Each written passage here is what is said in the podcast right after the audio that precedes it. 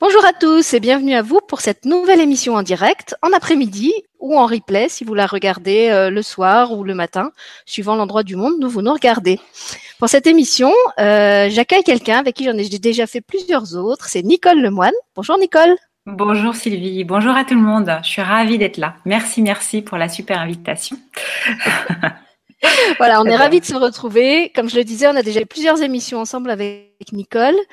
Euh, je l'ai rencontrée, je crois, la première fois dans une émission euh, où elle a présenté avec d'autres le collectif euh, de thérapeutes. C'est le chemin qui compte, puisqu'elle est thérapeute dans la vie. Elle va nous en parler tout à l'heure. Et puis après, on a fait plusieurs émissions autour du deuil et de la mort en particulier, puisque c'est quelque chose qui est aussi assez présent dans son activité professionnelle. On avait fait aussi une émission d'aide aux familles victimes de qui ont perdu des proches victimes de morts violentes, décédées de morts violentes. Euh, et puis après ça, on s'était tourné vers des thèmes un petit peu plus légers, même si pour nous la mort n'est pas un thème lourd. Euh, on avait fait une émission sur la parentalité et en récapitulant tout ça, je me suis rendu compte que de tous mes invités, Nicole était une des rares à qui je n'avais jamais proposé de faire une émission en solo et qu'elle le méritait bien. Donc je lui ai proposé qu'on en fasse une ensemble. Et quand on s'est interrogé euh, sur le thème, je lui ai proposé de nous parler du corps. Euh, D'abord parce que le corps est central dans son activité et dans sa vie. Euh, parce que son site et sa page Facebook s'appelle Votre corps le sait déjà. Et je trouvais que c'était un très beau titre et en même temps euh, très interrogateur. Euh, en tout cas, moi, ça m'invitait à, à, poser plein de questions. Euh, et puis aussi parce que je trouve que d'une manière générale, le corps est un peu le grand oublié de nos vies, que ce soit nos vies euh, laïques, nos vies quotidiennes, où souvent il, passe un petit peu à la trappe au profit d'autres priorités, euh, que ce soit pour le sommeil, que ce soit pour la nourriture, que ce soit pour euh, le, sport, les, les, postures qu'on oblige à prendre. Je pense que peut-être Nicole va nous en, nous en parler aussi, ces postures inconfortables dans lesquelles on l'oblige à conduire, à travailler. et puis, même dans les traditions spirituelles, finalement, je trouve que c'est aussi souvent le grand oublié. Euh, il, est cette espèce de, véhicule euh, un petit peu subalterne de l'âme qui serait un peu la, comment dire la, créature plus plus glamour euh, au, service de laquelle il se met humblement au travail et euh, souvent bah, je trouve qu'on lui fait pas la part belle non plus dans les traditions spirituelles. Donc pour toutes ces raisons-là, j'ai invité Nicole justement à nous parler du corps et à travers euh, l'angle d'approche qu'elle a euh, choisi, à travers le nom qu'elle a donné à son site et qui s'appelle Notre corps, votre corps, le sait déjà. Alors je te laisse la parole Nicole et puis je te propose, si tu veux bien, de nous expliquer justement pourquoi tu as choisi cet intitulé euh, euh particulier. Comme je te disais, moi, il m'invite à poser plein de questions. Ouais. Bah, je trouve que déjà tout ce que tu donnes comme pistes euh, interrogatives euh, sont toutes euh, merveilleuses parce que c'est effectivement ce qui fait que j'ai choisi ce, ce, ce terme-là. Alors moi, je suis thérapeute. Au départ, j'ai été kiné et puis j'ai tout de suite fait une formation d'ostéopathe et de biokinergiste, c'est-à-dire avec la médecine chinoise traditionnelle. Et forcément, c'est avec le taoïsme en fait que j'ai travaillé donc avec le yin, avec le yang, avec une, une compréhension de, de plus en plus juste, je pense aussi, euh, de, des outils que le corps euh, représente, parce que pour moi, en fait, c'est ce qui s'est euh, c'est ce que ça a défini au fil des années, c'est que finalement, ce corps euh, qui est prénommé, qui, est, qui fait partie de clans, qui euh, on s'incarne, bah, qu'est-ce qui s'incarne? Enfin, je trouvais qu'il résumait très bien toutes mes, vraiment tous mes questionnements depuis que j'étais toute petite. Et puis, Sylvie, tu viens de l'évoquer, la mort, c'était pas quelque chose de compliqué pour moi. En fait, j'y ai jamais cru, en, vérité. Et pourtant, c'est la mort du corps dont on parle. Encore lui, euh, et, et j'étais quand même toujours attirée puisque j'ai fait une formation euh, de, en tant que professionnelle de santé, donc corporelle forcément, euh, et ben j'étais très interrogée sur, bah, c'est curieux parce qu'à la fois tout tourne autour de lui, euh, et puis on n'est pas vraiment un corps. Alors, euh, bah, à quoi il sert en fait? C'est quoi ce truc euh, On prend matière, donc on prend corps, on s'incarne, ça veut dire en chair et en os. C'est quoi qui s'incarne? C'est toutes ces questions-là en fait qui sont qui ont toujours été présentes à, à, à ma vie et qui ont fait que j'ai compris, je me suis dit ah mais oui, en fait c'est que c'est que c'est un guide en fait. Et effectivement, les personnes que je rencontre, les patients que je que je vois, sont des personnes. En général, on frappe à ma porte parce qu'on souffre. Et, et en fait, cette souffrance, peu importe où elle est localisée, qu'elle soit d'ailleurs ou non localisée dans le corps, parce que ça peut être une sensation euh, et, de sentir que le moral est à zéro, bien plus que physiquement avoir quelque chose de d'une douleur spécifique au genou ou euh, que sais-je ailleurs. Eh bien, de toute façon, ce corps, il est quand même à, à, dire euh, il y a un problème quelque part. Et le problème, c'est pas que le corps ne fonctionne pas bien, c'est ça qui est assez intéressant, c'est qu'il fonctionne merveilleusement bien, qu'il est finalement que le sujet de l'esprit, et selon l'état d'esprit euh, avec lequel on est, eh ben lui, il le manifeste. Donc si vous avez, euh, en fait, en grosso modo, on a deux états d'esprit. Soit vous avez l'état d'esprit de je crois quelque chose de moi, soit vous avez l'état d'esprit de je suis. Et là, je suis ce que je suis. Ben, si vous êtes avec le je suis, votre corps, il, va juste manifester le je suis et tout va bien se passer parce que c'est vraiment dans, dans la source, c'est, ça coule et tout va bien. Mais si vous êtes avec le je crois, bah, là, faut croiser les doigts hein, pour que ça, ça, tombe dans, dans, dans, le sens en fait de la source et quand ça l'est pas, bah, ça bug.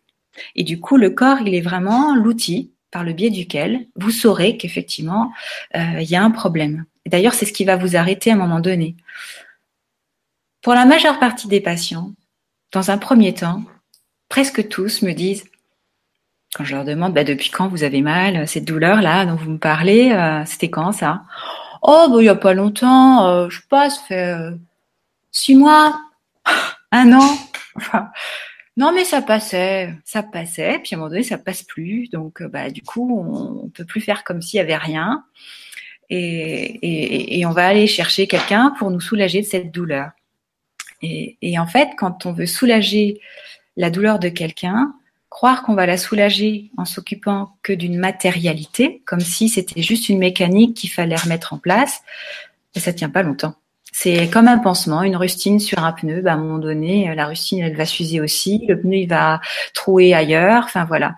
Ben, c'est exactement pareil avec le corps. Il va pas se contenter de ça parce qu'en fait, il a un, un souhait bien plus profond et, plus subtil, mais bien plus beau surtout, qui est de dire ah non, non, non, non, je suis pas venue sur Terre pour passer à côté de moi, niette. Et donc, euh, comme l'âme, elle a pas envie de passer à côté d'elle, bah, elle va utiliser coûte que coûte cette super outil qu'est le corps. C'est un moyen de communication parfait. Alors, communication comme on le fait là, par exemple, euh, tous les deux et tous ensemble, parce que le chat est là aussi pour échanger. Mais aussi de soi-même envers soi-même. C'est-à-dire, ben, le corps va me donner à moi en priorité, parce que c'est moi qui vais d'abord le savoir pour moi-même. Eh ben, je vais le savoir euh, tout de suite si ça, si c'est ok ou pas avec moi. Est-ce que je souffre? Et si oui, bah, quel était l'état d'esprit dans lequel j'étais? Comment je suis à vivre ce qui m'arrive? C'est pas ce que je vis, c'est comment je le vis. Parce que ce que je vis, en fait, on n'est pas tout seul, on peut regarder autour de nous, on peut être surpris d'ailleurs de voir que les gens le vivent bien. Ils ne trouvent même pas qu'il y ait de problème, alors que soi-même, on peut être atterré et donc arrêté. Et, donc physiquement arrêté aussi, et très en souffrance. C'est pas le cas de tout le monde. Ça veut dire que on y a vu quelque chose de spécifique, de particulier. Et ça, ça parle vraiment de soi. C'est d'une individualité, une individualité pardon, qui va vraiment nous permettre de, mieux nous connaître. C'est en ça que votre corps, donc notre corps, hein, le sait déjà. Il sait déjà ce qui est vrai pour soi, mais il sait aussi ce qui est faux pour soi. et c'est vraiment pour ça un guide merveilleux. Et quand tu parles des spiritualistes, moi je les appelle comme ça, ceux qui ont tendance à négliger, j'ai rencontré aussi des, des, personnes qui avaient été très très euh, plongées dans la religion pendant de nombreuses années, et qui me disaient, mais là vous me parlez de quelque chose, si vous saviez, écoutez, parce que souvent je leur demande bah, comment vous vous sentez maintenant, et puis, maintenant, et puis, puis maintenant. Et ils me disent, mais là, j'en sais rien en fait. En fait, je, ne sais même pas écouter, en fait. Euh, parce que j'ai appris à pas l'écouter parce qu'il doit juste avancer et puis euh, c'est rien ce truc là. Donc c'est ce que tu appelais effectivement un corps négligé. Parce que les spiritualistes pensent qu'ils ne sont que l'esprit. Oui, c'est pas faux. En même temps, effectivement, qu'on est vraiment c'est de l'esprit, c'est pas ce corps. Mais si on a fait le souhait de s'incarner, c'est bien parce qu'on a besoin de faire un tri qu'on a besoin de se découvrir et d'en découvrir, c'est enlever une couverture et waouh, on découvre effectivement les trésors que nous sommes. Euh, ben, cette couverture, elle peut s'enlever que si on a une information qui, nous donne le tempo de hey, il se passe un truc. et ça, c'est vraiment grâce au corps. Euh, et moi, j'adore que tu que tu parles du corps euh, comme d'un guide, euh, parce qu'effectivement, dans la spiritualité, ou en tout cas ce que tu appelles les, les spiritualistes, donc peut-être on va dire une, une, spiritualité coupée du corps, on va toujours chercher des guides ailleurs. On va chercher les anges, on va chercher les archanges, on va chercher toutes les divinités possibles et imaginables, mais on ne va pas chercher le corps. Alors qu'en fait, comme tu l'as dit, le corps est un guide et c'est aussi un excellent miroir. et vous savez très bien qu'avec un miroir, on ne triche pas. Quand vous avez euh, une égratignure euh, ou, un point noir euh, sur la figure, vous pouvez vous raconter tout ce que vous voulez. Le miroir, il va vous la renvoyer. Ou alors vous avez un miroir déformant, vous avez un miroir truqué. Mais si c'est un vrai miroir, il va pas vous la cacher, il va pas essayer de vous raconter qu'elle n'est pas là. en général, quand on est comme ça dans une spiritualité coupée du corps, qui ne s'occupe pas du corps mais que de l'esprit, on va chercher à ignorer euh, toutes ces, tous ces messages, tous ces, tous ces signes que le corps nous voit, en se disant que c'est pas important, comme tu l'as dit, en le négligeant, en, en refusant même de l'écouter de plus en plus. Euh, et finalement, c'est comme essayer de mentir à son propre miroir. On voit très bien que ça peut pas marcher, et, et c'est en ça que je trouve que c'est vraiment aussi un, un, ami et un serviteur. Euh, à la fois humble et, très très euh, aimant euh, parce qu'il va pas nous laisser, il veut pas nous laisser cette possibilité de nous mentir à nous-mêmes, euh, ce que pourrait faire notre ego ou d'autres parties un peu un peu tricheuses de, de, de notre esprit euh, basse fréquence, je vais dire, euh, parce que autant vous pouvez vous raconter tout ce que vous voulez dans votre tête, autant quand vous avez mal, vous avez mal, et vous pouvez euh, vous raconter tout ce que vous voulez sur le fait que vous n'avez pas mal, euh, même euh, à propos de tout ce qu'on sait maintenant sur le, le, la gestion de la douleur par la relaxation et tout ça. quand il y a un problème, que vous le vouliez ou non, le corps il va l'exprimer et vous pourrez pas le faire taire. Et ça, je crois que Nicole, t'es bien placée pour pour nous en parler. Et, là où tu as raison, c'est que toutes ces tentatives pour minimiser finalement tous ces signaux-là, eh bien, ça, c'est voué à l'échec. C'est-à-dire qu'on prend un médicament, par exemple, pour euh, un antalgique. Pour faire simple, j'ai une douleur, je prends un mm. antalgique. Bah, euh, ça peut fonctionner, ça peut, mais pas toujours. Et puis ça va pas fonctionner longtemps. Donc la dose suivante va être plus importante, puis encore plus importante, puis à un moment donné, le corps il va dire ah mais sur le plan de l'estomac cette fois-ci c'est lui qui va dire mm. euh, là j'en peux plus là je je peux pas faire ça. Enfin et donc il va y avoir forcément d'autres signaux qui diront euh, c'est pas possible. Donc euh, l'avantage de, du corps c'est que bah oui comme tu le disais on peut pas passer à côté de soi. Euh, ça, ça, devient impossible. Et à la fois aujourd'hui on est très à l'affût. Alors, on est dans l'esthétisme. Aujourd'hui, l'image, c'est plus, plus, plus. Je, pense que ça l'a été à toutes les époques, mais ça, ça, il y a un regain, je trouve. On parle toujours de longévité. On voudrait le faire perdurer dans le temps. Enfin, et alors là, c'est encore euh, coûte que coûte, quoi. Et alors, coûte que coûte, ça peut être aussi euh, contre soi-même quoi qu'il m'en coûte en fait. C'est-à-dire que euh, je vais manger, mais par rapport à ce qui a été écrit dans un livre. Euh, je vais me coucher par rapport à ce qui est écrit dans un autre livre. Euh, il y a un autre livre qui va me parler des fameuses postures hein, dont tu évoquais tout à l'heure, euh, les possibilités. le sport, c'est pareil. Nombre de personnes me disent, mais quel sport je dois faire? Le je dois et je dois faire absolument quelque chose. Et, et en fait, je pense que la chose pour moi la plus importante, c'est la capacité d'écoute. C'est-à-dire que finalement, quand je dis votre corps le sait déjà, il y a déjà tout en fait. Mais vraiment, il y a tout. Moi, je sais que j'aime bien faire du sport. C'est quelque chose que, voilà, dans la vie, ça fait partie de mon équilibre. Et donc, bah, quand je sens qu'il y a ce besoin-là, que, mais je l'écoute en fait, hein, eh ben, je le fais. Il se trouve que depuis plusieurs semaines, eh ben non. La marche, oui, mais la course à pied, non. Euh, le vélo, non quand j'écoute, ça me dit non. Voilà. Et il y a bien d'autres choses qui se présentent. Je me suis remise à la musique, j'ai repris le violoncelle, j'ai repris le piano. Enfin, c'est plus ça qui en ce moment se dit. Bah, c'est, je fais des étirements, euh, je me mets à danser, euh, voilà. Mais c'est c'est pas quelque chose qui est écrit. Je pourrais pas écrire un livre en disant faites comme ci ou faites comme ça. Et, et souvent les patients, ben moi je leur dis, j'essaie de leur redonner cette aptitude qu'ils ont à écouter ce corps parce que c'est leur guide. Moi, moi, je peux parler du mien, je peux, je peux dire ce qui se joue là maintenant parce que c'est moi, hein, je, l'habite, donc euh, je l'écoute et, j'en ai forcément les réponses. Mais je, je, je, peux guider parce que je sens, j'ai cette faculté-là à, à, guider les corps, donc à sentir comment ça se passe, à pouvoir écouter leur âme et le besoin. Donc je peux guider pendant les soins et parfois par Skype, etc. Mais c'est surtout pour leur permettre de voir que là maintenant c'est ça. Mais là maintenant, ça ne veut pas dire que toute leur vie durant, euh, jusqu'à vitam aeternam, ça va être comme ça. Hop, hop. C'est ça ne veut pas dire que ce qui est là pour eux maintenant est valable pour leurs amis, leurs fils, leurs filles, leurs voisins. Euh, comme tu l'as dit, c'est vraiment ton corps qui sait ce qui est bon pour toi. Euh, et c'est vrai que je me dis que quelquefois on a des, des comportements complètement aberrants justement en allant chercher comme ça dans, dans des livres ou dans des méthodes générales. Euh, c'est comme si on devait demander ce qu'on doit aimer manger. Euh, c'est comme si euh, parce que le voisin il aime s'habiller en bleu, on se sentait obligé de s'habiller aussi en bleu. Alors que non, on est tous différents, on a tous des besoins physiques différents.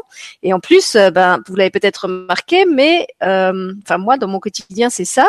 Euh, de plus en plus, même ce qui était un peu ma pas, pas, ma norme, mais ma régularité, comme toi par exemple le sport, je suis amenée à le revoir au jour le jour parce que je me rends compte que mes besoins euh, au jour le jour évolue de plus en plus. Donc il y a des jours où je peux avoir besoin de dormir beaucoup et d'autres où je vais dormir beaucoup moins.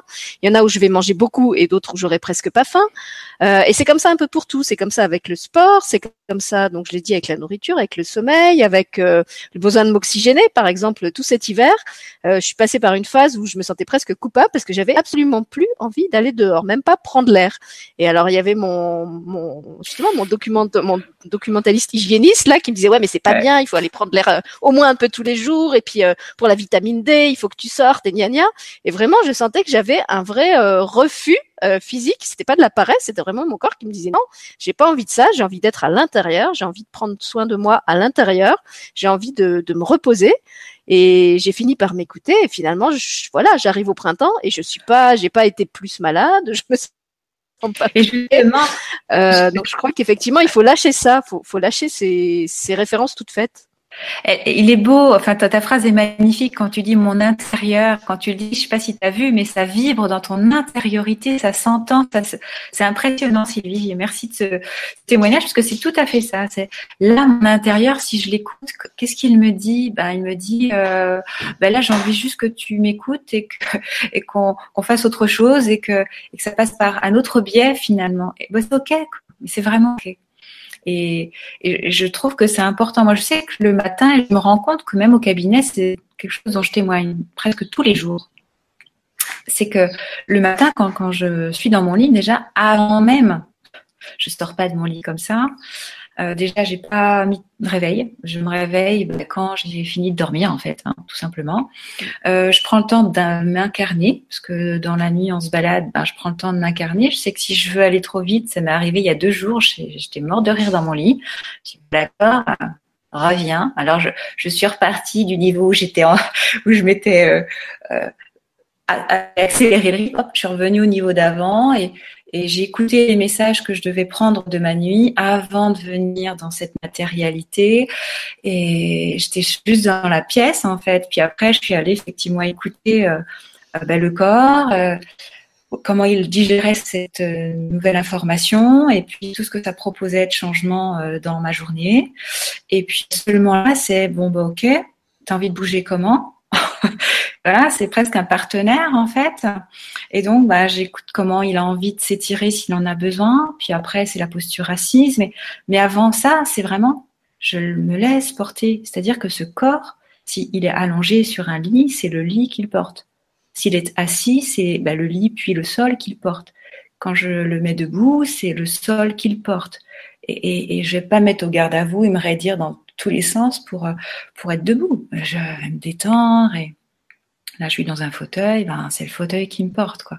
Et, et tout est comme ça, ce qui fait qu'après il n'y a pas un ordre non plus de à quelle heure je dois aller faire pipi, euh, à quelle heure je dois manger. Ah non, je mange parce que j'ai faim. Et puis, ben, de quoi j'ai envie là maintenant? Ben, de quoi j'ai envie là maintenant. Et, et, et s'il y a un repas qui est prévu et puis ben, c'est pas ça qui va me faire envie là maintenant. Euh, je me souviens, il y a deux semaines, euh, on avait préparé un repas, mon mari et moi, on était en face tous les deux. Nos enfants arrivent à table, elles se regardent. elles vont direct en cuisine se préparer autre chose. C'était pas pour elles. C'est pas grave, c'est super. C'est bon, bah voilà. On va effectivement euh, se respecter. Je crois que c'est ça en fait. C'est s'écouter, mais à la fois euh, on, fait tellement d'expérience, on demande tellement en fait d'énergie et, de puissance, etc. que ça, ça a lieu à l'intérieur, ça vient se manifester avec cet extérieur. C'est une interaction permanente. Mais euh, mais il n'y a pas à se freiner. Il y a les jeux, il faut les devoirs. Euh, voilà quoi. Euh, D'autant que quand on fait ça, euh, tu parlais tout à l'heure justement de la médecine chinoise. Pour moi, j'ai remarqué que quand j'écoute mon corps, c'est presque comme une sorte de médecine préventive qui va faire que finalement, je suis de moins en moins malade. J'ai raconté ça dans un, atelier qu'on a fait ensemble avec un autre thérapeute qui s'appelle Rémi Guyon, qui était un atelier sur l'auto-guérison. Et je disais qu'en fait, j'avais découvert que je pouvais euh, m'auto-guérir de la plupart des symptômes que mon corps euh, m'exprimait simplement en prenant le temps de l'écouter, que ça soit, mais alors vraiment toutes sortes de, de douleurs, hein, des douleurs dorsales, des douleurs dentaires, des douleurs gynécologiques, euh, des, des, des je sais pas, des, des problèmes ORL. en fait, la plupart du temps, il suffisait que je prenne un moment pour ce qu'il avait à me dire et comment il me suggérait de l'aider euh, au lieu de le voir comme un ennemi ou un enquiquineur qui, qui, qui se mettait en grève à un moment où j'avais besoin qu'il me serve dans la matière, vraiment accepter qu'il il était face à une difficulté et à travers ce symptôme, il m'exprimait euh, que là, voilà, il avait du mal, qu'il avait besoin de ma coopération. Tu parlais tout à l'heure de, de partenariat euh, et je trouve qu'effectivement, c'est ça. Il y a des gens, ils sont avec leur corps, un peu comme certains couples, tu sais, qui sont enfermés dans une routine, qui font tout le temps les mêmes trucs aux mêmes heures, ça. sans se demander seulement ils en ont encore vraiment envie. Et je, je raconte souvent l'exemple, parce que pour moi, il est vraiment criant de cet ami qui était médecin et qui arrivait à la retraite à continuer pendant des années à mettre son réveil très très tôt le matin, à 4 ou 5 heures du matin, avant de réaliser que finalement rien ne l'obligeait à faire ça et que puisque maintenant il était à la retraite, il pouvait choisir de dormir plus longtemps ou de pas mettre de réveil du tout et comme toi de, de se réveiller à son rythme naturel. Mais il était tellement dans son automatisme que ça lui était même pas venu à l'esprit et il en rigolait après en disant mais c'est dingue de penser que j'ai mis des années avant de me rendre compte que je pouvais enfin faire la grâce matinée et que pendant des années j'ai continué à me priver de la grâce matinée. Et c'est vrai qu'on est souvent on est comme ça avec le corps pour, pour plein d'autres choses comme tu dis il y a les gens qui qui s'obligent euh, à, faire du sport. Moi, je me, je me, souviens par exemple de mon grand-père qui voulait absolument se, se prouver qu'il était encore jeune, musclé, qu'il avait, qu'il avait ses capacités physiques de jeune homme. Euh, et chaque week-end, s'obligeait à faire, je sais pas de combien de kilomètres en vélo euh, ou de course à pied euh, pour prouver qu'il savait toujours le faire. C'était presque à se faire mal euh, juste pour se dire euh, non voilà je suis toujours jeune et j'y arrive toujours. Tu vois presque je, je dirais pas jusqu'au martyr mais ce, ce, fait de pousser à bout euh, comme on peut pousser une voiture à fond en se disant bon jusqu'où elle pourra aller? Mais après on paye le prix aussi de ça c'est ça, c'est exactement ça. On en paye le prix et puis on ne sait plus comment on, ça doit fonctionner. Il y a beaucoup de personnes, quand tu me décris le, le témoignage de ton grand-père, sous prétexte d'avoir pris de l'âge, il y a aussi ça, ça va dans les deux sens. À la fois, il y a, oh, bah, c'est pas possible que je fasse pas comme avant. Mm. Donc, je n'écoute pas du tout, en fait, euh, si en fait j'ai trop poussé seulement la machine là ponctuellement, et puis bah effectivement, si si je m'écoute, je vais retrouver mes véritables besoins. Donc, euh, peut-être que de nouveau, j'aurais envie de faire ce fameux sport. Mais il y a l'autre sens aussi. C'est comme on est, on est, le corps est toujours dirigé par l'esprit. Si on a toujours dans notre état d'esprit la croyance que à tel âge, on peut faire des choses, mais oh là, passer cet âge-là, c'est râpé euh, beaucoup, j'entends, me disent oh là là, bah oui, mais j'ai passé la quarantaine, ah, bah oui, mais là j'ai 50 ans, hein, donc euh, voilà, je suis dans la pente descendante. Hein. Et, et, en fait, le simple fait de penser ça, ça y est, quoi. De se le dire, ouais. plein de choses. Physiquement, ils, font l'expérience de ce qu'ils croient. Il n'y a pas de souci, quoi. Oui, là, je peux donner un, autre témoignage qui est très parlant, c'est celui de la grossesse. En plus, pour moi, la grossesse, ça a été vraiment, euh, je dirais, l'expérience magistrale de la sagesse du corps. Euh, euh, de voir tout se mettait en place naturellement. J'avais rien à faire. Les bonnes hormones étaient sécrétées au bon moment. Quand il a fallu que j'allaite, le lait était là au bon moment. Euh, L'enfant, il grandissait à son rythme. Je m'occupais de rien. Moi, j'avais juste à me nourrir euh, le plus sainement possible, et, et tout se faisait. Et, et, et, voilà, il y avait cette vie qui poussait en moi. Et plus je lisais des trucs sur le sujet, plus je me disais, mais c'est incroyable cette cette l'intelligence de cette. J'arrivais même pas à me dire cette machine. Ça, ça pouvait pas être juste quelque chose de mécanique. Euh, il y avait ça et, et ça m'est resté euh, après. Alors je sais plus pourquoi je parle de ça maintenant. Parce que je parlais de la perte de l'âge. Quand on a une idée fixe comme ça. Ah oui, voilà. Ça y est. Et euh, arrivé à, et eh ben en fait quand j'ai découvert que j'étais enceinte, euh, donc évidemment tous les manuels de grossesse vous disent que dans les premiers mois vous allez être malade, vous allez avoir des nausées, vous allez avoir des vertiges, vous allez vous allez vous sentir pas bien tout ça. Et moi j'avais décidé que c'était euh, du pipeau et que je me sentirais pas comme ça, que j'allais vivre une grossesse heureuse et épanouie.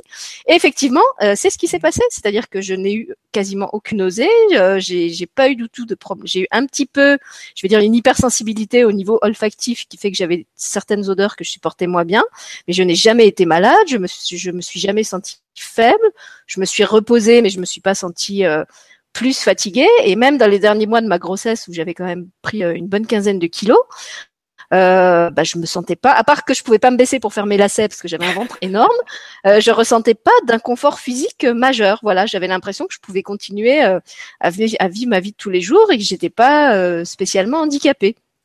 Et je me dis que c'est un peu la même chose, par exemple, pour les régimes. Tu vois, là, c'est l'été, donc on commence à voir partout un peu ces espèces d'injonctions. il faut perdre du poids. Donc déjà, pourquoi est-ce qu'il faut perdre du poids juste qu'on va se mettre en maillot de bain? Ça veut dire quoi? C'est-à-dire qu'on n'a pas le droit d'être gros. Euh, puis qu'est-ce que ça veut dire? Gros déjà euh, Et puis alors après voilà, il y a, y a, toutes sortes de régimes, euh, plus ou moins respectueux, plus ou moins adaptés. Euh, est-ce qu'ils sont vraiment faits euh, pour tout le monde? Et puis il y a les régimes express qui souvent justement sont tous les diététiciens eux-mêmes le disent, hein, qui sont complètement déséquilibrés et qui vont plutôt détraquer le corps que l'aider à perdre du poids. donc voilà, il y a toutes ces ces espèces de dictates que, que, la tête enregistre et qu'on n'est pas obligé de suivre. C'est complètement ça, d'autant plus qu'avec les régimes, tout ce qui est santé, en fait, ce qui est drôle, c'est que dans l'état d'esprit qui veut penser tout le temps, oh là là, j'ai peur de la maladie, il faut que je fasse attention pour être en bonne santé, le simple fait d'être toujours à faire attention, comme on pense tout le temps à la maladie, ça nous pend au nez. C'est ça. c'est comme si on courait euh, pour aller encore plus vite et dans ces expériences-là. Mais c'est forcément l'expérience qu'on va faire puisque c'est celle à laquelle on croit. Il y a un témoignage super d'ailleurs dans ce sens-là, c'est le livre euh, d'Anita Morjani, je sais plus comment elle s'appelle. C'est quelqu'un qui a, qui a fait une expérience de NDE et qui raconte qu'en fait toute la première partie de sa vie, elle était dans une terreur euh, du cancer, donc elle faisait tout pour ne pas avoir le cancer. Et évidemment, elle, comme elle vibrait cette terreur, elle s'est provoqué un cancer et euh, elle n'est pas décédée de son cancer, elle est revenue après la mort témoigner de ce qu'elle avait vécu parce que c'était ça qu'elle avait à vivre. Mais en fait, toute la première partie du livre est, est presque succulente à lire parce qu'on voit vraiment comment elle, elle se documente, elle met en place tout un tas de stratégies, y compris au niveau de l'alimentation, de son hygiène euh, corporelle, physique et tout, pour ne surtout pas avoir le cancer. Euh, euh c'est terrible. Et finalement bah, le jour où elle apprend qu'elle en a un évidemment elle est euh, catastrophée et en plus super frustrée de tout ce dont elle s'est privée pour ne pas avoir le cancer qui finalement lui tombe dessus euh, quand même. Voilà. Mais en fait ce qui est intéressant c'est que le corps en fait on veut être un corps tant qu'on se définit par le corps, c'est aussi pour ça qu'il y a euh, autant de, de, prises, en fait, que l'esthétisme a autant de prises sur ce fameux corps et que tous les régimes et, autres dictats dont tu parlais tout à l'heure eh ben, sont aussi importants et, et ça fonctionne euh, enfin, chaque printemps-été. Je pense que c'est jackpot pour tous ceux qui, qui vendent euh, des régimes et, mm. des, et des revues là-dessus, quoi, parce que on croit vraiment qu'on est le corps. On le voit pas comme un outil. Et c'est un outil, et ce n'est qu'un outil. Euh, euh, certes, il, il, va changer. Hein, euh, les cheveux deviennent blancs. on peut avoir des. On voit bien sur nous deux d'ailleurs. Voilà. Et donc, mais on assume justement, on assume. On les a pas colorés. C'est ça. En fait, c'est surtout que le corps ne cesse de changer, il il cesse pas d'évoluer parce qu'il fait partie de ce monde et tout est en changement dans ce monde. C'est donc, euh, on se met juste au diapason euh, bah, des saisons. Là, c'est le printemps, ça regorge complètement euh, depuis quelques quelques jours. Ça y est, l'épanouissement des fleurs. Mais, mais, vraiment, on est au diapason tout le temps et donc on sait que c'est un outil et que cet outil, il doit justement vivre véritablement avec ce qui se passe là maintenant. Quoi. Donc, il n'y a pas à vouloir aller contre. Et à chaque fois qu'on ira contre, ben, on aura une douleur. Alors, on va vouloir euh, remettre du sparadrap là-dessus pour ne pas le voir. Et enfin, c'est sans fin, quoi. Alors que si on se dit, si on prend conscience que vraiment c'est ça, ok, bah, je, suis venu m'incarner, mais ce que je suis, c'est l'esprit. Mais mais c'est pas clair. Hein. Dans cette âme, euh, c'est un peu le bazar. Je sais pas trop qui je suis. Et là, je trouve que l'histoire de la petite âme et, du soleil est merveilleuse pour euh, bien en parler. Eh bien, euh, j'ai besoin de savoir vraiment qui je suis justement. Donc, bah, j'ai besoin d'aller me frotter une forme d'obscurité pour savoir ce qu'est la lumière en fait. Ben voilà, là c'est différent. Là, je sais que je vais avoir un super guide qui va être là tout le temps. Hein. On le lâche pas. Vous avez remarqué qu'on peut pas le lâcher. Hein. Euh, voilà. Et, là, on va pouvoir traverser toutes les expériences qui nous sont nécessaires pour pouvoir se réajuster. Parce qu'en vérité, on n'a qu'à se réajuster. On croit quelque chose qui est une erreur, bah on corrige. On a cru que la Terre était plate. Bon, bah, de savoir qu'elle est ronde et de vivre avec euh, la notion qu'elle est ronde nous permet de voyager, nous permet de, de, ne pas craindre, de plus être dans la peur, et tout va bien finalement. Que tous les dictates fonctionnent uniquement parce qu'on a la peur au ventre, parce qu'on écoute, parce qu'on regarde avec la peur au ventre. Mais si je le regarde avec amour parce que je sais que c'est uniquement pour me rencontrer, eh, c'est bon, la vie est belle, quoi. On peut savourer. Donc euh, voilà. Oui, ça, ça, me fait sourire que tu parles d'ajustement parce qu'il y a le piano derrière toi et je me disais que finalement c'est un peu comme quand on joue d'un instrument. La plupart des instruments, pour pouvoir jouer juste, il faut commencer par les accorder. Et euh, si on n'est pas accordé avec notre propre corps, forcément, il peut pas jouer juste la partition qu'on veut lui faire jouer dans la vie. Forcément, il va émettre des fausses notes, mais c'est pas la faute de, l'instrument, c'est la faute aussi de, de, celui qui en joue et qui n'a pas pris le temps de, de l'accorder correctement à ce qu'il était euh, en train de vivre. Et c'est vraiment important. Donc j'ai envie de te dire justement pour les personnes qui n'ont pas cette cette, euh, cette, écoute spontanée du corps et qui ont besoin de réapprendre euh, à écouter leur corps et à d'ailleurs ça s'appelle un accordeur je pense au piano. À accorder les pianos euh, qu'est-ce qu'on peut leur donner comme euh, comme clé très concrète pour renouer pour se réconcilier un petit peu avec leur corps et pour euh, réapprendre à écouter ce qu'il a à leur dire? Alors moi, ce que je propose souvent, c'est que dans une posture allongée d'abord, mais on peut le faire dans n'importe quelle position, parce que tous les jours, on va par exemple se doucher, se, laver, que ce soit dans un bain ou dans une douche.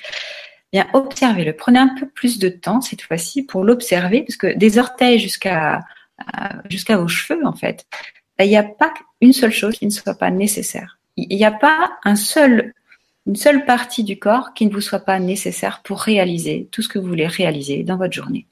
Et donc déjà, observez-le, simplement ça, de le regarder, de le toucher. Euh, même les sens, tous les sens nous y aident, hein, parce que ça peut être les parfums, prendre conscience effectivement du lieu dans lequel on se trouve, choisir des, mousses ou des savons qui vous font du bien, mais, observez-le et touchez-le et remerciez chaque partie du corps.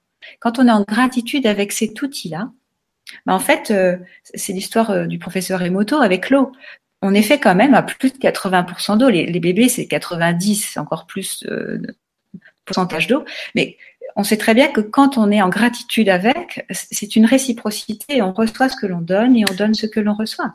Donc, euh, quand on est dans cette schématique-là, c'est juste merveilleux finalement. On, va euh, regarder chaque partie du corps et se dire mais, oh, mais oui, c'est vrai si j'ai pas de pouce, mais, si j'ai pas d'index, mais et sans pied et sans genou et, donc simplement d'aller remercier au toucher et de vous remercier aussi pour la distinction. Le corps, on est content de pas qu'ils soient pas tous pareils. Si vous n'êtes pas content qu'ils soient pas pareils que le voisin ou que la voisine, ben regardez ce que fait le voisin et la voisine, ce que vous aimez tout ce que fait le voisin et la voisine. voilà. Euh, regardez ce que vous vous proposez aussi. Regardez l'importance que vous êtes finalement. C'est comme les, les, pièces dans un puzzle. Chaque pièce de puzzle est importante pour le puzzle. Bah, vous représentez, ce corps représente une des pièces du puzzle. Donc, cette façon unique de se présenter, de proposer le vivant au vivant, eh ben, c'est vous. Ça passe aussi par vous. Et ce corps vraiment fait partie. Donc, c'est vraiment un outil précieux. On n'est pas le corps, on n'a pas vraiment à se résumer et à se définir, donc à se limiter au corps. On est immense en fait, hein, on n'est pas petit. Mais cet outil est quand même un outil merveilleux qui ne déroge pas à la règle, qui respecte en permanence l'état d'esprit dans lequel nous sommes. Et en ça, rien que ça, mais oh, gratitude, quoi.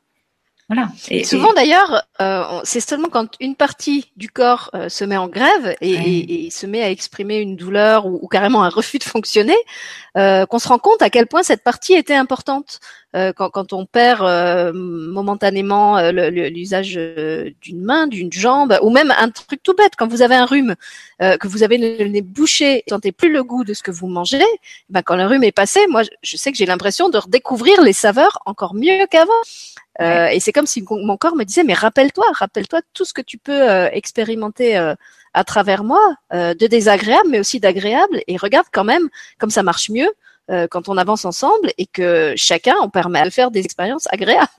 Complètement. Moi, j'ai beaucoup aimé aussi parce que les Jeux paralympiques, par exemple, nous aident beaucoup à ça. Moi, je trouve que c'est assez merveilleux. J'ai plein de patients qui viennent et, sous prétexte d'avoir un peu le moral à zéro ou d'avoir eu une transformation suite à un accident de voiture, un membre qui fonctionne un peu différemment d'avant, mais, mais en ayant tout encore, hein, je parle même pas d'amputation, hein, eh bien, il y a une plainte.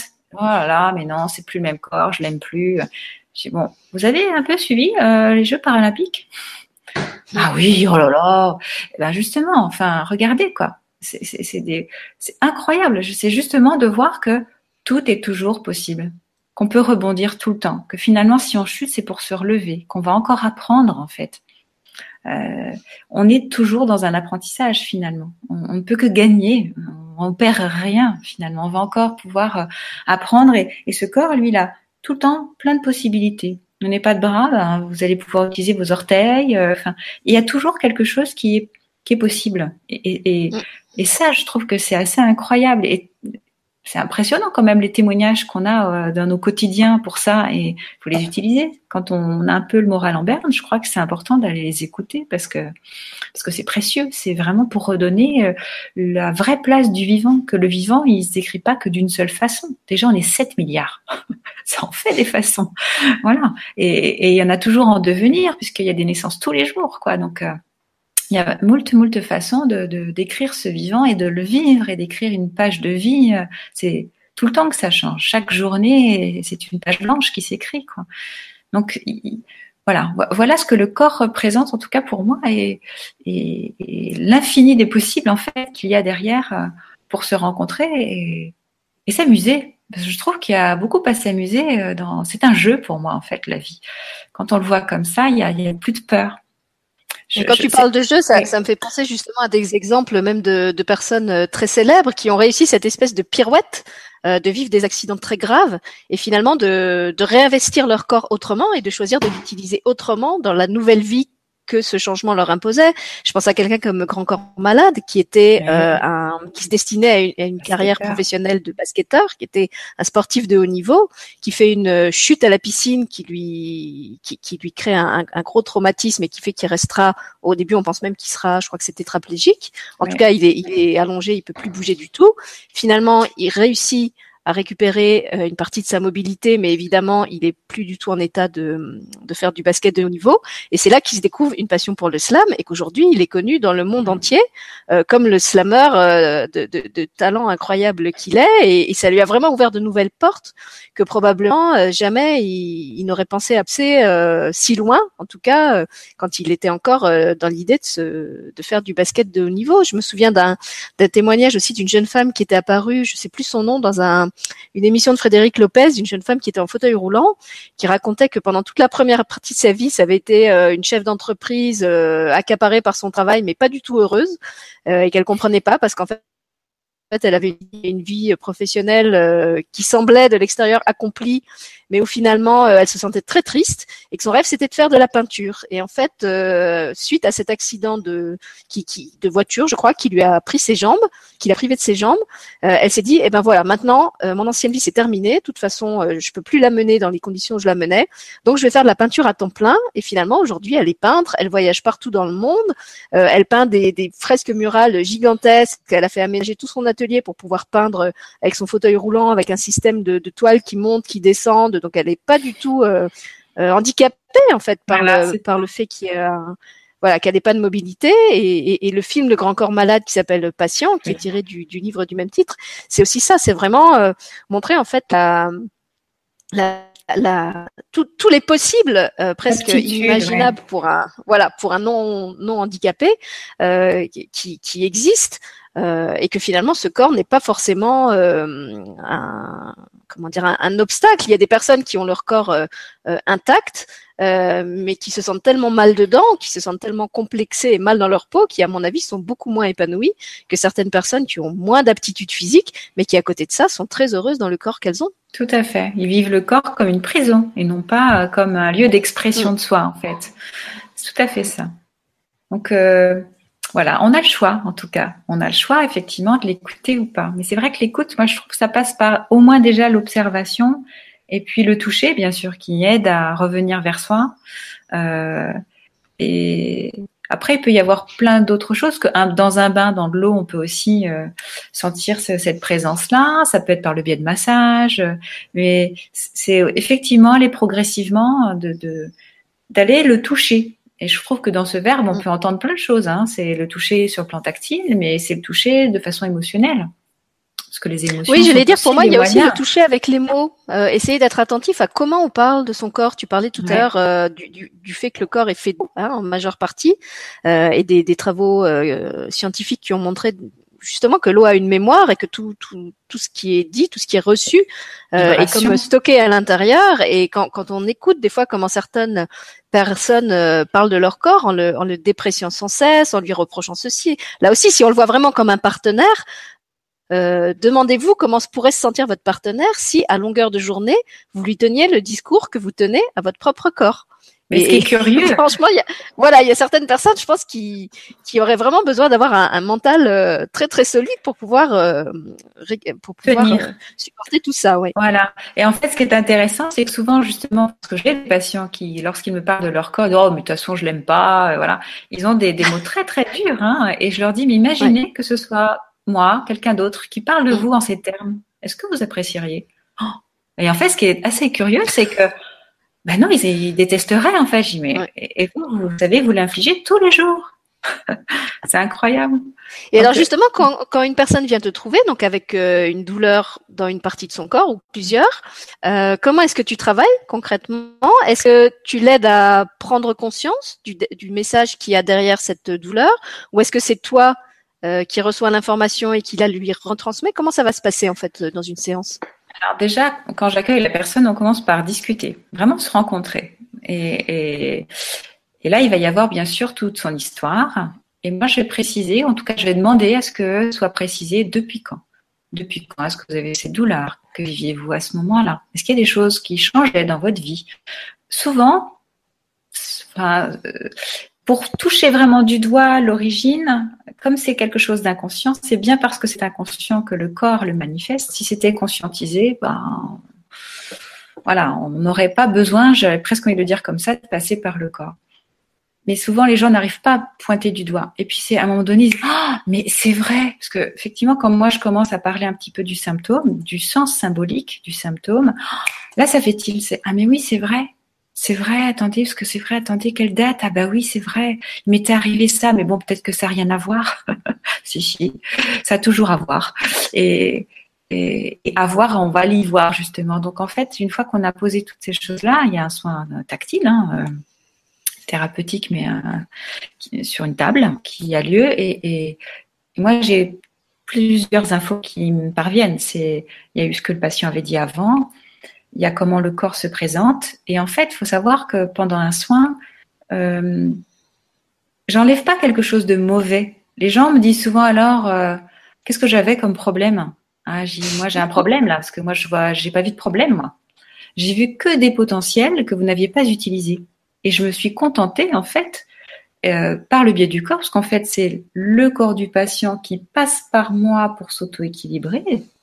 Et bah, c'est simplement de remettre euh, à leur juste place ben, toutes ces, ces, possibilités qui sont là et qui n'étaient pas dans la boucle de la, du vivant de la personne en fait. Et donc une fois que ça s'est mis en place, ben, ça y est, il y a, y a de l'énergie, euh, on respire de, différemment, la douleur euh, disparaît ou en tout cas diminue et voilà. Alors on peut être amené à le voir une fois, deux fois, mais il y a au moins un mois d'attente entre deux parce que comme il y a une réflexion aussi sur le plan d'esprit, on parle beaucoup de ça aussi, de l'état d'esprit, de quel état d'esprit, dans quel état quel état d'âme, si on dit, hein, euh, euh, étais-je à ce moment-là, et puis comment voir les choses autrement. Et là, ça, voilà, on en parle beaucoup parce que c'est souvent tellement nouveau, tellement complètement différent de tout ce qu'ils avaient pu imaginer, que ça demande à, à, être redit plusieurs fois au cours de la séance et être amené par différents biais pour que ça puisse faire tilt, en fait, pour qu'ils puissent se l'approprier. Tu vois, donc c'est il y a un peu des deux, mais évidemment pour moi, c'est pas qu'il soit dépendant de moi. Je, je, fais tout pour que le patient déjà sache que c'est pas moi qui soigne. C'est pas moi qui le soigne, c'est lui qui se soigne. C'est justement ce que tu appelais tout à l'heure l'auto-guérison qui se met en place, simplement parce qu'on a levé le voile et puis qu'on a osé regarder et qu'on le voit ce que j'appelle moi à l'endroit. En fait, euh, pour moi, quand on souffre, on est à l'envers, euh, on marche un peu sur la tête, c'est-à-dire que on est avec l'ego, on est avec l'état d'esprit qui juge, qui a peur, donc forcément, ça va se manifester. Et puis, bah, de se mettre à l'endroit, c'est voir les choses avec beaucoup plus de, de, de largesse. En fait, c'est comme si on était devenu une girafe et qu'on prenait de la hauteur et qu'on voyait les pièces du puzzle s'assembler. Et ah, ça y est, ça fait sens. On comprend effectivement que que ce corps-là parle vraiment profondément, qu'il a un message à transmettre et que bah, une fois qu'on a pris ce message, qu'on l'a décrypté, et ben là du coup on peut être de nouveau sur pied, cheminer, avancer, faire avec. Mais là c'est vraiment avec et pas euh, je l'avais mis de côté et, et je voulais surtout pas le regarder. Voilà, il y a vraiment un cheminement complètement différent. Est-ce que ça t'arrive d'accompagner aussi des personnes qui sont vraiment dans un, alors non seulement dans une négligence, mais j'allais dire presque une haine du, corps, des personnes qui sont vraiment dans des, des problématiques de presque d'autodestruction, tu vois, qui se, qui s'automutilent, qui, euh, ou je sais pas, qui, enfin pour, pour pour les toxicomanies ou des choses comme ça, je pense que c'est pas une ostéopathe qu'on va voir, mais qui sont vraiment dans un rapport de de non-amour euh, très très profond du corps et qui ont besoin de, bah, justement, à travers ce que leur corps leur exprime, de réapprendre euh, non seulement à s'écouter, mais aussi à s'aimer en tant que personne, en tant que corps, en tant qu'être incarné. Euh, est-ce que tu, tu peux faire ça aussi? Alors, bah, en fait, j'ai envie de dire tout public. Tu vois, quand tu parles des toxicos, il est vrai que c'est pas la majeure partie de ma patientèle, mais j'en ai aussi. J'ai aussi beaucoup d'alcooliques. Moi, j'ai vraiment beaucoup de personnes qui ont des addictions diverses et variées. Euh, le shit, l'herbe, enfin, il y a vraiment beaucoup de choses comme ça, malgré tout. Hein. Et euh, quels que soient les âges aussi. Et en fait, euh, je dirais qu'il n'y a pas, y a pas de niveau. Tu vois, y a, pour moi, il n'y a pas euh, des personnes qui ont plus de problématiques que d'autres, dans la mesure où, bah, soit je crois quelque chose de moi qui est faux, soit je suis dans la vérité. enfin, tu vois, du coup, ça, ça aplanit euh, tout ce qu'on appelle les niveaux de conscience, etc. Parce que c'est cheminer, aider en tout cas la personne à cheminer vers le sens véritable de ce que le corps vient dire. Et ce qui est drôle, c'est que quand tu as commencé ta question, les premières personnes qui me sont apparues sont des personnes qui viennent et qui croient que c'est de la mécanique et que mm. moi je suis la mécanicienne. Et que du coup bah, je vais la mettre sur pied hein. Euh, j'ai pas la pièce de rechange mais c'est pas grave hein. et euh, et en fait bah comme en fait dans ma salle c'est d'abord un, c'est un petit salon. Quand on arrive c'est un petit salon. Donc on s'installe. Et du coup on commence à discuter. Et, et en fait beaucoup de ces personnes là qui viennent euh, parfois de façon hasardeuse, alors moi je crois pas du tout hasard, hein, euh, ou par le bouche à oreille, eh bien elles sont quand même accueillies pour que ce soit posé d'emblée en disant ben voilà, ok, je comprends, j'entends ce que dit votre corps et, je vois comment déjà ça peut cheminer. Et, et moi c'est là où je les accueille en fait, c'est-à-dire dans tous les possibles qui sont là, mais qui sont pas vus comme des possibles parce qu'en fait il y a une méconnaissance totale de ce qu'est leur corre. Voilà. Donc je commence toujours. Et quelquefois ça suffit d'ailleurs. Hein, quand le, Tout à fait. Quand le traumatisme n'est pas encore trop profond, euh, juste d'avoir cette, cette avec la personne et de lui permettre de, de poser le sac un petit peu, Tout à fait. Euh, ou de, de, de l'ouvrir et regarder ce qu'il y a à l'intérieur, ça, ça va suffire à, à, à libérer ce qui était bloqué. Mm. C'est drôle parce qu'hier, j'ai eu justement une amie qui est venue me voir et puis on avait déjeuné la semaine dernière ensemble et au cours du déjeuner, elle avait parlé d'une de ses problématiques. Et lors de cette problématique, paf, forcément, je, je lui je disais, ben, regarde où tu t'es placé. Bref, on a parlé de tout ça. Et quand je l'ai vue hier, elle m'a dit, oh, je tiens à te remercier. Depuis, c'est nickel. J'avais senti déjà que rien qu'au cours du repas, je me sentais différente. Mais en fait, ça y est, ça a vraiment libéré complètement. J'ai plus le symptôme et je vais bien. Et c'était, voilà. Et ça, c'est effectivement, c'est quelque chose que je fais avec moi-même. Hein. Euh, je, je, je l'expérimente de l'intérieur, hein, tout ce que je, dis là. Mais c'est vraiment, euh, c'est magique en fait. Hein. C'est un peu miraculeux parce que quand on vit ça comme ça, euh, c'est bien au-delà de pas avoir mal, c'est qu'on voit la vie avec beaucoup plus de clarté. Et, et c'est ça qui est merveilleux aussi. C'est pas simplement le fait de plus souffrir. C'est bien déjà de pas souffrir, mais mais que ce soit plus agréable par ailleurs euh, dans les relations, dans dans le quotidien finalement. Euh, c'est une légèreté en fait qu'on va aussi communiquer à d'autres, donc euh, c'est chouette. Donc voilà ce qu'est, euh, enfin voilà comment en tout cas au cabinet je, je, je, je, propose le soin. Quoi. Il y a vraiment une prise en charge qui est globale. Je ne peux pas. Euh, il y a une personne aussi sur le chat qui. Oui. Pardon, je pensais que tu avais fini. Vas-y. Non, je t'en prie, je t'en prie.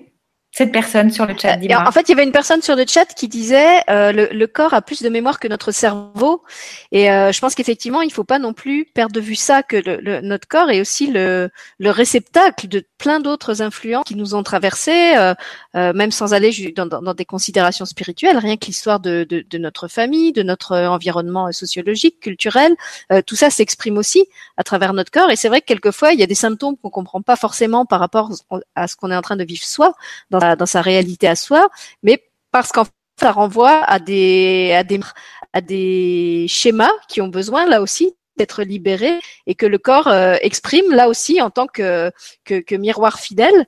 Euh, et alors, est-ce que tu peux donner des exemples peut-être de ça, de, de, de, douleurs qui se manifestent, euh, mais qui sont pas en lien avec ce que vit la personne, mais plutôt avec des, des choses auxquelles ça fait écho dans son histoire euh, familiale ou transgénérationnelle? On peut prendre tout, on va dire toutes les pathologies, en tout cas tous les symptômes qui vont être des symptômes familiaux, tu vois, ce qu'on appelle comme un héritage familial. J'ai des varices, mais tout le monde a des varices dans la famille. Euh, tu vois, des, j'ai l'arthrose, euh, une spondylite ankylosante. Enfin, on peut prendre plein de mots comme ça ou certaines maladies qui qui sont vraiment dans les clans en fait euh, déjà présentes.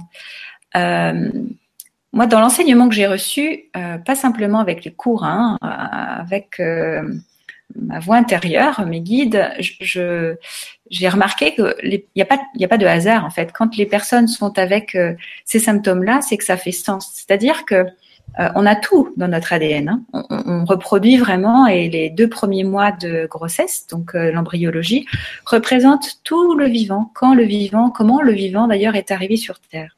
Donc on part de la bactérie, hein, on est deux demi-cellules, spermatozoïdes, ovules, et paf, qui se retrouvent en une seule cellule, et puis après, toute la multiplicité et la différenciation qui a lieu euh, va aller de la bactérie, hein, une seule cellule, à une espèce de forme plus algue, donc comme une, comme si c'était plat en fait, comme une page un peu épaisse à trois feuillets, et puis ça va se différencier encore. Il va y avoir donc finalement euh, monocellulaire, puis après euh, la, partie végétale, algue, puis après euh, ça va être la partie animale en batracien, et puis on perd la queue et tac, ça y est, il y a l'humain qui arrive à 7-8 semaines. Et, et, ça, en fait, on l'a tout le temps, parce que l'ADN, c'est vraiment une reproduction permanente qu'on a vraiment en mémoire tout le temps de cela. Et à la fois, on va pas pour autant euh, manifester dans notre vie toutes les pathologies qui existent depuis cette depuis la vie sur Terre. D'accord? Ça veut dire qu'il y a des choses qui vont faire sens. Heureusement, on passerait alors là. bah, on n'arrêterait pas. Hein. Il en Bonjour l'héritage. Et à la fois, il est là quand même cet héritage. C'est-à-dire que ce qui est intéressant, c'est de savoir qu'on a à la fois la pathologie, mais on a aussi la possibilité de la corriger. C'est ça aussi qu'il faut voir, c'est qu'on a mémorisé tout ça en fait. C'est qu'à chaque pathologie, mm. il y a aussi son revers, c'est-à-dire ce qu'on appelle la guérison. Hein. Et, et c'est toujours l'état d'esprit. Donc, l'état d'esprit, quand on vient s'incarner, quand cette fameuse âme décide d'un homme et d'une femme, quand le désir des trois se réunit pour qu'effectivement on se rencontre et que bah, de deux personnes qui souhaitent devenir parents, bah, elles puissent devenir parents parce qu'ils sont choisis. De la même façon qu'un être qui a besoin de faire une expérience euh, euh, terrestre va pouvoir effectivement devenir un être humain par et grâce euh, ces deux êtres-là qui, qui, le désirent. Et donc, ce désir de trois personnes qui, qui permet cela, va faire que derrière, on n'aura quand même pas n'importe quel clan. On n'a pas choisi n'importe qui. Venir réparer, comme on le dit dans le taoïsme, on vient réparer vraiment ce qu'on croit soi-même. Donc il faut que ça fasse sens pour soi-même. Et donc si je déclenche, euh, je déclare, comme on l'appelle, une maladie, euh, quand bien même il y en est dans, l'histoire de mes clans, je l'ai choisi aussi. J'ai pas souhaité consciemment être malade. Hein. On n'est pas barge à ce point-là. On en est barge, ça c'est sûr. Mais peut-être pas à ce point-là quand même. En revanche, pour que effectivement cette maladie ait besoin de se dire, c'est qu'on a vraiment un message précieux là. Et, on va devoir le passer, le traverser. Il faut vraiment qu'on le ressente pour pouvoir transformer en fait. C'est ça naître. On meurt d'une d'une ignorance finalement et la maladie c'est vraiment comme ça c'est ça se présente à soi et on doit mourir en fait d'une ignorance pour pouvoir effectivement naître à autre chose bah, cette autre chose c'est soi donc c'est une transformation et et c'est ça qu'on appelle guérir en fait. Hein, mais c'est guérir sur le plan de l'esprit. Donc euh, euh, toutes ces maladies-là, en fait, sont aussi des moyens pour pouvoir se rencontrer soi-même. Donc il y a pas. Oui, ça me fait penser à, ce que disait euh, Rémi Guyon, euh, justement avec qui on fait les ateliers sur euh, sur l'auto-guérison. Il disait moi maintenant, dans, dans, ma pratique de thérapeute, je ne parle même plus de maladie. Pour moi, il n'y a pas de maladie, il y a juste des états de transition. Et chaque fois qu'il y a comme ça un, blocage ou un, un symptôme, enfin peu importe comment on l'appelle, pour moi, ça, ça montre juste que le corps est en train d'aller vers quelque chose de nouveau. Il est en train de chercher à se transformer. Il trouve pas forcément la clé tout de suite. Des fois, il a besoin de se faire aider. Et c'est là qu'en tant que thérapeute, j'interviens pour l'aider à trouver la bonne clé pour ouvrir la bonne porte. Mais en aucun cas, euh, comme tu l'as dit toi-même, d'ailleurs, je ne le guéris. Euh, c'est lui qui va opérer sa propre guérison s'il est prêt à ouvrir cette porte, parce qu'on n'est pas forcément prêt tout de suite non plus. Euh, il y, a, y, a, y, a, des, des portes qui sur des placards plus noirs que d'autres et, si elles sont fermées, bah, il y a une raison. Et euh, je me souviens qu'on avait insisté sur le fait que c'est important aussi d'être patient et de comprendre qu'on peut pas tout résoudre tout de suite, on peut pas tout résoudre vite. Euh, il y, a, y, a, des traumatismes qui pour certains vont, vont se résoudre très vite et, et pour d'autres moins. Et voilà, là encore, chacun est différent et il n'y a pas euh, à se comparer au voisin euh, qui lui est sorti de son cancer plus vite ou qui est sorti de sa dépression plus vite. Euh, on sait pas, euh, on sait pas ce qu'il y a derrière. Peut-être que dans ma mon histoire familiale à moi, il y a des générations de dépression et que dans sa, sa lignée à lui, il n'y en avait qu'une seule. On ne sait pas en fait. Donc il n'y a pas, il y a pas à se comparer. Ce qui est intéressant, patient, tu dis, il faut être patient. Mais de toute façon, c'est comme ça qu'on appelle effectivement la personne malade, un patient normalement. Hein. Euh, mais ce qui est intéressant surtout, c'est qu'effectivement, avec une maladie, même si c'est la même que le voisin, elle va pas venir travailler de la même façon en lettres. Elle, sa symbolique, elle est la même, effectivement. Mais ça peut être par exemple une prise de conscience juste une prise de conscience, comme s'il fallait éveiller déjà la personne. Et puis, peut-être qu'il y aura un autre, une autre étape, une rencontre qui sera par la, rencontre avec une personne nouvelle dans, dans l'environnement, qui continuera le cheminement, en fait. Et pour chacun, ça se fait pas du tout avec les mêmes outils, ça ne se fait pas dans le même ordre. Et ça, c'est quelque chose. Je me souviens, il y a des années de ça, je vois rêver une dame qui, qui était enceinte et, euh, et en fait, moi, je, je sais que je sais ce que m'ont fait vivre les grossesses. Je sais la femme que j'étais avant, enfin, et, la femme que la première grossesse m'a fait découvrir en moi, la mère, etc. Et je me souviens que cette femme arrive là dans notre fête et, et en fait, elle me parle de quelque chose. Et je me dis, ah, elle le sait déjà alors qu'elle n'a pas encore accouché. Enfin, pour moi, j'en étais encore là à croire que bah, peut-être qu'il y avait un ordre. Et puis en fait, je, je lui parle de, du coup de ce qui était euh, euh avant, parce que pour moi, il y avait eu cette ordre d'un avant et puis d'un après. Et en vérité, elle, elle avait l'après, pour moi. Ce qui avait, ce qui été l'après, pour moi, elle l'avait déjà conscientisé. Mais ce qui avait été conscientisé avant, pour moi, elle, n'y était pas encore arrivée. là, je me suis dit, ah d'accord, on n'est vraiment pas tous dans le même ordre, avec les mêmes outils. Finalement, ça n'éveille pas dans le même sens. Et c'est ça qui est intéressant, quoi. Je trouve que bah ça aussi, ça, ça, ça s'offre, quoi. Enfin, euh, voilà. Donc une maladie. C'est aussi notre richesse, c'est ce qui fait qu'on qu'on se complète, parce que si on était tous pareils, franchement, ce serait un ennui. Euh, on aurait l'impression de de rencontrer sans arrêt des clones de soi-même. C'est ça. Euh, alors déjà que des fois on s'aime pas, si en plus on se rencontrait en on ne voit que ça. c'est ça. Clair. Et puisque tu parlais de ton expérience de maman, il y avait il y avait une remarque d'une maman, je vais te lire, c'est Sandrine qui dit ma fille détruit son corps et seul le côté psychologique est abordé. Donc je pense dans le cadre de la thérapie que suit sa fille, mhm. je pense aborder avec elle la perception de son corps après vous avoir entendu. Et j'avais envie de te demander si tu avais d'autres conseils que tu pouvais donner euh, à cette maman pour aider sa fille. Si j'ai bonne mémoire, je me demande si c'est pas une, jeune fille qui fait de l'anorexie. Ouais, alors j'allais dire justement parce que dans l'anorexie, quand tu évoquais ça tout à l'heure, dans la maltraitance du corps, mm. l'anorexique fait ça finalement, mais la boulimique fait ça aussi. La personne qui est mm. boulimique le fait d'une autre façon, mais elle le fait aussi. Il euh, faut savoir que dans l'anorexie, il y a vraiment la notion euh, je suis rien, tu vois? Et donc, ben, je nourris euh, ben, je nourris avec du rien puisque je suis rien. Donc je me nourris avec le, semblable à moi-même. Enfin, tu vois, il y a quelque chose qui est vraiment autour de ça. Donc euh, de se couper, de se martyriser, de se scarifier, en fait, c'est rien, en fait, parce que je suis pas grand-chose, en fait. Mm. Donc la notion d'importance. Tu parlais, enfin moi j'ai mis le mot spiritualisme, mais que le corps n'est pas grand-chose. À la fois, à un moment donné, ça peut être redonné à la personne, mais tu quand même choisi de venir. Parce que tous les jours, on fait le choix d'être là. Hein. Parce que tous les jours, on pourrait euh, cesser. On pourrait cesser d'incarner ce corps. Tous les jours, en permanence. Et quand on dit ah ben non, je l'ai pas choisi, bah si. Ça c'est la première chose aussi qu'il faut laisser à l'autre. Si tu l'as choisi, On peut revenir avec plein d'états. En général, même dans ces histoires-là, ça peut être euh, dans la grossesse. Est-ce qu'il y a eu des choses qui étaient plus difficiles? Alors, faut pas croire que c'est parce que c'était difficile dans la grossesse que l'enfant est comme ça maintenant.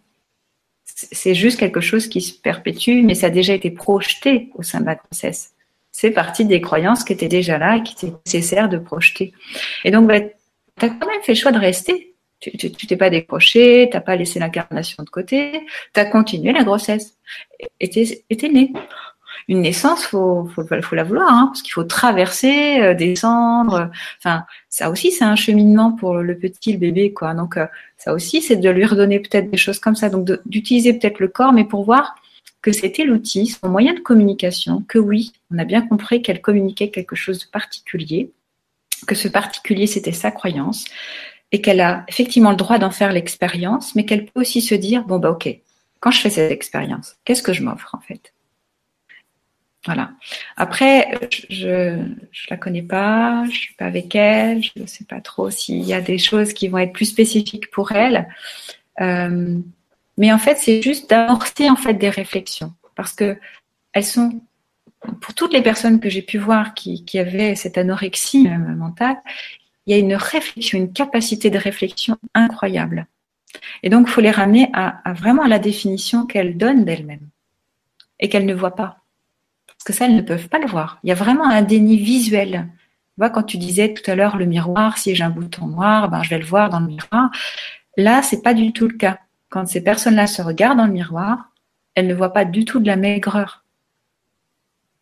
Le miroir a beau leur envoyer l'image de leur corps, c'est pas ce corps-là qu'elles voient. Oui, c'est comme si elle cherchait à devenir invisible en fait, à devenir tellement fine qu'il se gomme. Toujours trop. Ouais. Ce sera quand même toujours trop parce qu'il n'y a pas rien dans le miroir. Mm. Alors qu'elle se sente rien. Donc c'est voilà, c'est un peu plus spécifique, mais euh, effectivement, ça peut. Enfin voilà, la prise en charge, elle peut se faire auprès de, tout le monde en fait, hein, parce que c'est toujours dans cette euh, dans, dans cette idée de redonner à la personne qu'elle a fait un choix d'incarnation en fait. Et que tant qu'elle dira, par exemple, bah, c'est pas de ma faute, euh, c'est mon père et ma mère. Ah oui, non, mais ça, ça date de ma de mon arrière-grand-mère. Alors euh, moi, je suis pour rien. Et eh ben tout ça fait que du coup, on s'enferme. C'est comme si c'était une prison et que ben on n'irait pas au-delà de cette prison, tout en se frottant et en se cognant et en se tapant fort hein, à cette prison. Se dire, ben oui, mais je l'ai quand même choisi. Prendre ou juste ouvrir cette porte-là. Et, si c'est moi qui ai, fait ce choix-là quand même euh, de clan. Euh, voilà, c'est intéressant de voir ça aussi. Et là, ça ouvre des possibles infinis, quoi. Donc, se guérir, là, ça change tout parce que, ah, mais oui, c'est vrai que je suis l'esprit. C'est l'esprit qui vient s'incarner dans un corps. L'âme, la fameuse. Moi, je, dis souvent ça, mais incarner, en fait, on est dans la chair, mais qu'est-ce qui s'incarne? Quelle est la différence entre un corps vivant et un corps mort? C'est que le mort, il est inanimé. Le vivant, il est animé. Eh bien, anima vient du latin qui veut dire âme. Dans le taoïsme, on appelle ça l'énergie psychique. On dit que c'est l'énergie psychique qui donne autorité à se créer, donc l'incarnation. Et le, psyché, c'est du grec cette fois-ci, ça veut dire âme. Et en fait, tout le monde dit la même chose, en fait. Tous les termes en parlent. Et donc, voilà, bah, cette âme qui s'incarne, elle vient pas juste euh, comme ça, euh, salut, elle a vraiment envie de se rencontrer et vraiment envie de se connaître. Donc, euh, utilisons tous ces outils. Voilà le corps. Du coup, j'ai une question très pratique que je t'ai pas posée au début. Tu as parlé tout à l'heure de tes consultations au cabinet. Est-ce que tu fais aussi des consultations à distance? Oui. J'en fais Donc, éventuellement, cette maman et sa fille peuvent, euh, peuvent prendre contact avec toi si elles ont envie de faire une séance. Tout à fait. Peut-être, euh, elles peuvent passer par votre corps le sait déjà, le site. Elles auront de quoi me contacter et euh, voilà, il n'y a pas de souci. On peut se faire par Skype, enfin par d'autres euh, biais, mais on peut on peut faire ça sans problème. Oui. Et puis, alors il y avait une dernière question sur le chat, mais tu m'avais dit que tu voulais pas trop déborder après 15 heures, donc je ne sais pas si tu préfères que la, la personne te contacte aussi directement ou si tu veux que je te la pose quand même. Allez, on va terminer avec cette question. alors, parce qu'en plus la, personne insiste pour que je te la pose. Donc c'est un monsieur. Euh, je connais pas son prénom parce qu'il a un pseudo. Il dit qu'il a le diaphragme bloqué, qu'il ne digère plus, et je crois qu'il mettait plus haut que c'était parce que ses émotions ne circulaient pas. Donc, ah qu'est-ce que tu pourrais lui dire euh, pour l'aider? Bah, oui, je comprends que ça circule pas parce qu'un diaphragme, c'est quand même le muscle de la respiration. Donc déjà, il respire pas bien. en tout cas, il, a déjà fait son analyse apparemment. Il, oui, il visiblement, voilà. Mais si ça réitère, c'est plutôt effectivement d'aller.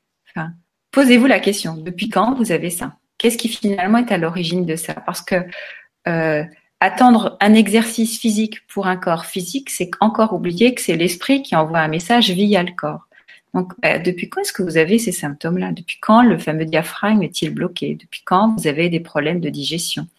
Bien sûr que vous avez du mal à digérer votre vie. Bien sûr que vous respirez moins bien. Donc, euh, qu'est-ce qui fait que dans votre vie, eh ben, euh, vous ne puissiez pas respirer librement, vous soyez peut-être étouffé et, et, que ce soit des choses en plus qui soient difficiles à digérer? Peut-être que vous n'avez pas à les digérer ou peut-être qu'il faut les regarder d'une autre façon pour qu'elles deviennent digestes. Voilà, mais c'est ça que je pourrais vous dire seulement. Mais ces questions-là, ce sont ces pistes-là en tout cas que je vous donnerai pour, euh, pour que ce soit une vraie réflexion et pas simplement j'en ai marre des symptômes, on les enlève et basta et je continue. Bah, non, ils reviendront. voilà. Voilà ce que je pourrais dire. Merci Nicole. Eh ben écoute, c'est super, on a répondu à tout le monde sur le chat. Euh, on a eu un petit coucou rapide, je te le, je te le transmets euh, en direct de Virginie Rabier, ah. qui est orthophoniste et grâce à qui on s'est connus d'ailleurs, qui s'envole dans quelques heures pour le Sénégal. Donc on la remercie Merci d'avoir fait euh, ce petit coucou. Et puis, euh, bah, je sais pas, est-ce que tu as un, mot de la fin particulier que tu voudrais euh, transmettre aux, aux gens qui te regardent? Bah, je dirais, écoutez-vous, apprenez à écouter justement votre corps parce que c'est un outil merveilleux. Euh, c'est un outil merveilleux qui, moi, m'a fait rencontrer des gens merveilleux. Et là, il y a Sylvie, que je tiens aussi à remercier infiniment pour tous les échanges et les émissions qu'on fait, qui sont toutes intéressantes. Et euh, je vous invite à aller regarder euh, tout ce qu'elle propose, parce que c'est vraiment super. Ça fait vraiment grandir en conscience. Et je trouve que dans les rencontres, il y a de ça beaucoup. on sent dans notre corps, en fait, et on grandit toujours à travers l'autre. Donc, naître à soi, c'est ça passe par toutes ces relations-là. Et et, voilà. Et puis si vous avez besoin de plus de, réponses à des questions qui seraient peut-être personnelles et que vous n'auriez pas osé poser, ben, n'hésitez pas à aller sur mon site qui s'appelle Votre corps le sait déjà. Et euh, ben, je réponds à toutes les questions. Voilà. Merci Nicole. Donc effectivement, si vous cherchez l'adresse du site, elle est comme d'habitude dans le descriptif de la vidéo et vous avez aussi toute la playlist avec les émissions précédentes qu'on a faites ensemble. Comme ça, vous pourrez aussi aller piocher là-dedans. Et si vous ne trouvez pas, n'hésitez pas à contacter Nicole ou moi et on vous aidera à trouver le, fil. En tout cas, je la remercie d'avoir partagé ce, nouveau moment avec moi. Le plaisir est partagé et elle le sait. Et je pense que vous le, le, sentez aussi. Je pense qu'on va pas s'arrêter là. D'ailleurs, on va sûrement en programmer une autre d'ici quelques temps. Et d'ici là, en tout cas, on vous souhaite à tous un magnifique week-end, euh, en pleine santé, dans la mesure du possible, et à l'écoute de votre corps, euh, de toutes les façons. Et voilà, on vous, on vous souhaite de bien profiter du printemps. On vous dit à bientôt et bon week-end à tous. Merci beaucoup. Au revoir.